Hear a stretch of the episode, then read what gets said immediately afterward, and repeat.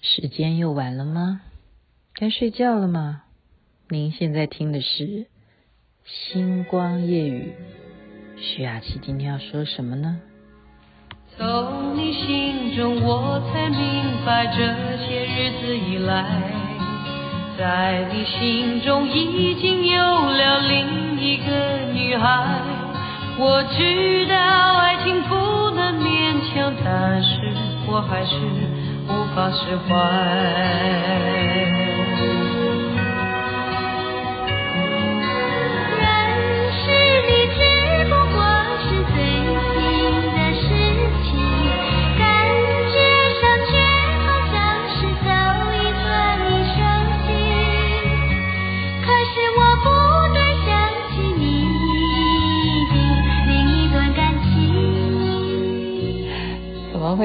播这首歌呢？这些日子以来，您现在所收听的是《星光夜雨》徐雅琪。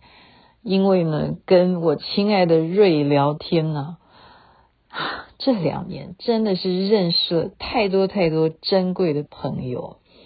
瑞呢，他带我去认识了他另外一个好朋友，竟然聊到的事情是什么？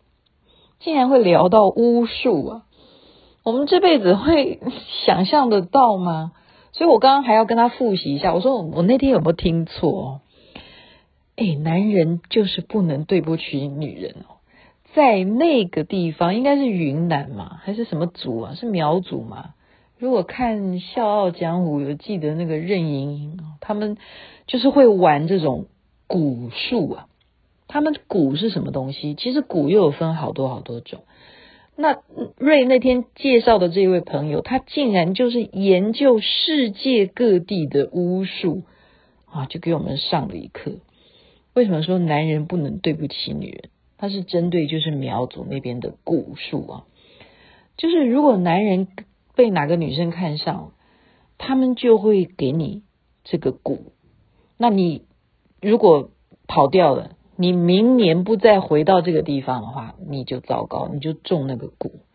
那相传呢、哦，各种的蛊了哈，他的做法就是是是用虫。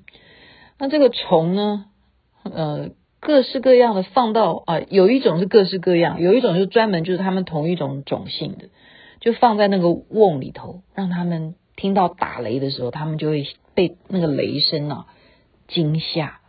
那他们就开始互相的争斗，开始咬食，然后最后获胜的那个呢，就等于是蛊王。再把这个蛊王呢，啊，他们有有一些方式是把蛊王去给人吃啊，或什么的；有一些是就把它磨成粉，那个就是等于是毒的粉。然后如果男生跟哪个女生相好，你没有 遵守你的。海誓山盟啊！昨天这应该适合昨天讲，是三月四号嘛，就是山盟海誓哈。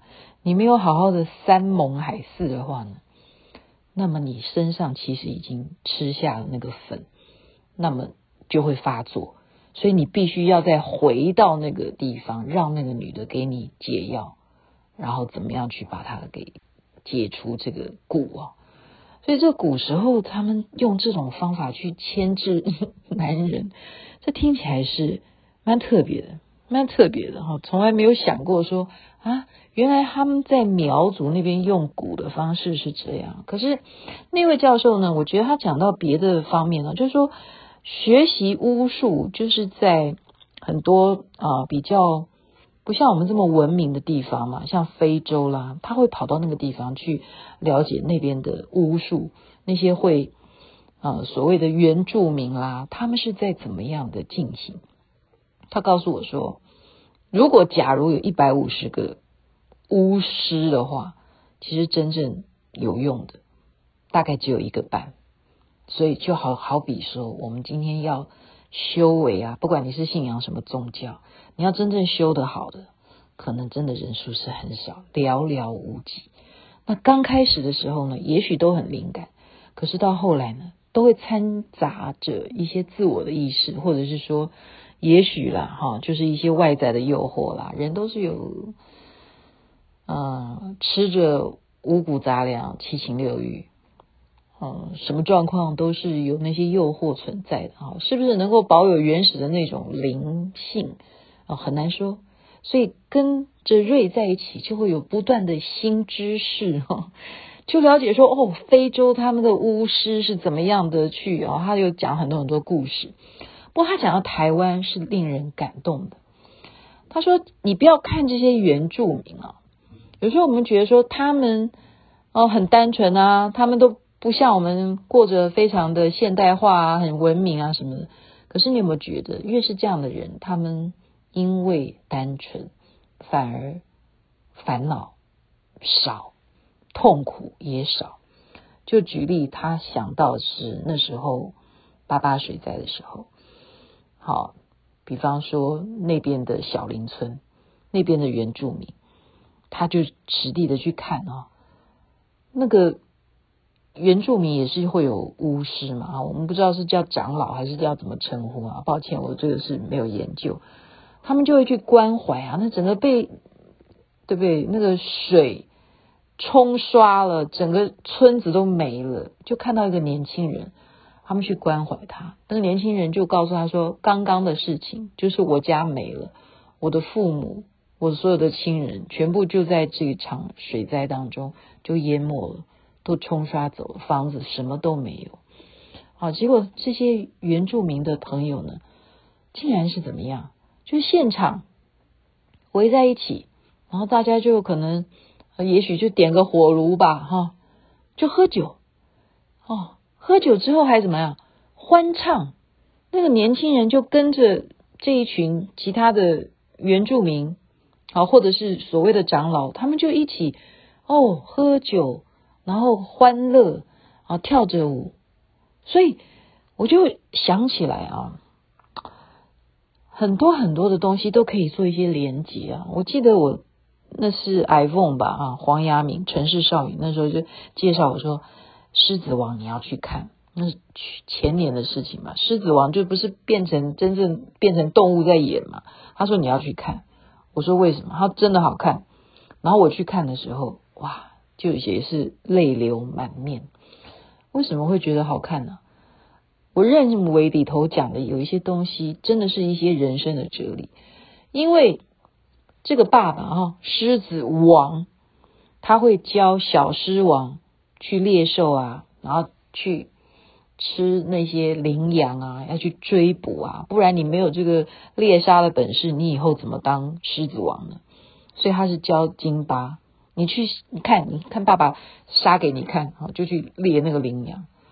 然后这个狮子王他就回过头来问爸爸说：“爸爸，那个羚羊我也有看到，他也有小孩耶。我们这样子杀了羚羊，那他的小孩不是就没有他的亲人了吗？”结果他爸爸就是看着天上的星星，就告诉金巴，就跟他讲说。其实万物就是这样子生生不息的道理。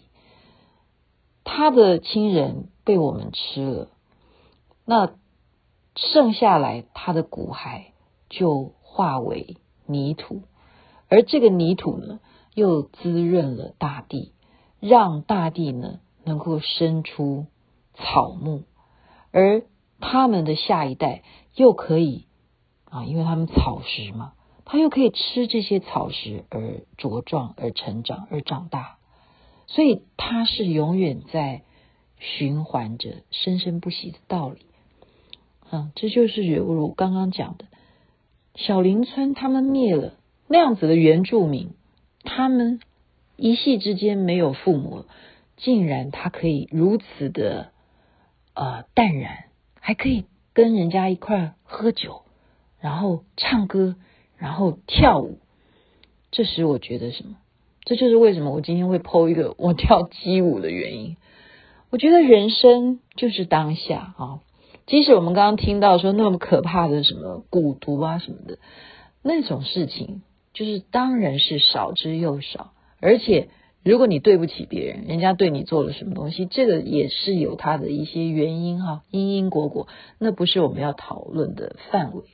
而是那个教授，他讲到了这个小林村，哦，他的一个年轻人失去了家人，他竟然可以如此的开心，就是同一天连二十四小时都没有过，他是把生死看得如此的轻松。我们每一个人不都是会有那一天吗？所以乐天知命这件事情，真的是我们该有的心态啊，过好每一个今天。下一回我再告诉大家，我还有认识其他的大哥。他们又告诉我，有一个修补尸体的一位重刑犯呢，修补尸体，他愿意奉献他的生命，去把那些地震都已经压扁的尸体，或者什么车祸严重的扭曲的那些尸体，他当义工，去把他们的大体缝缝补补，把它恢复成原状。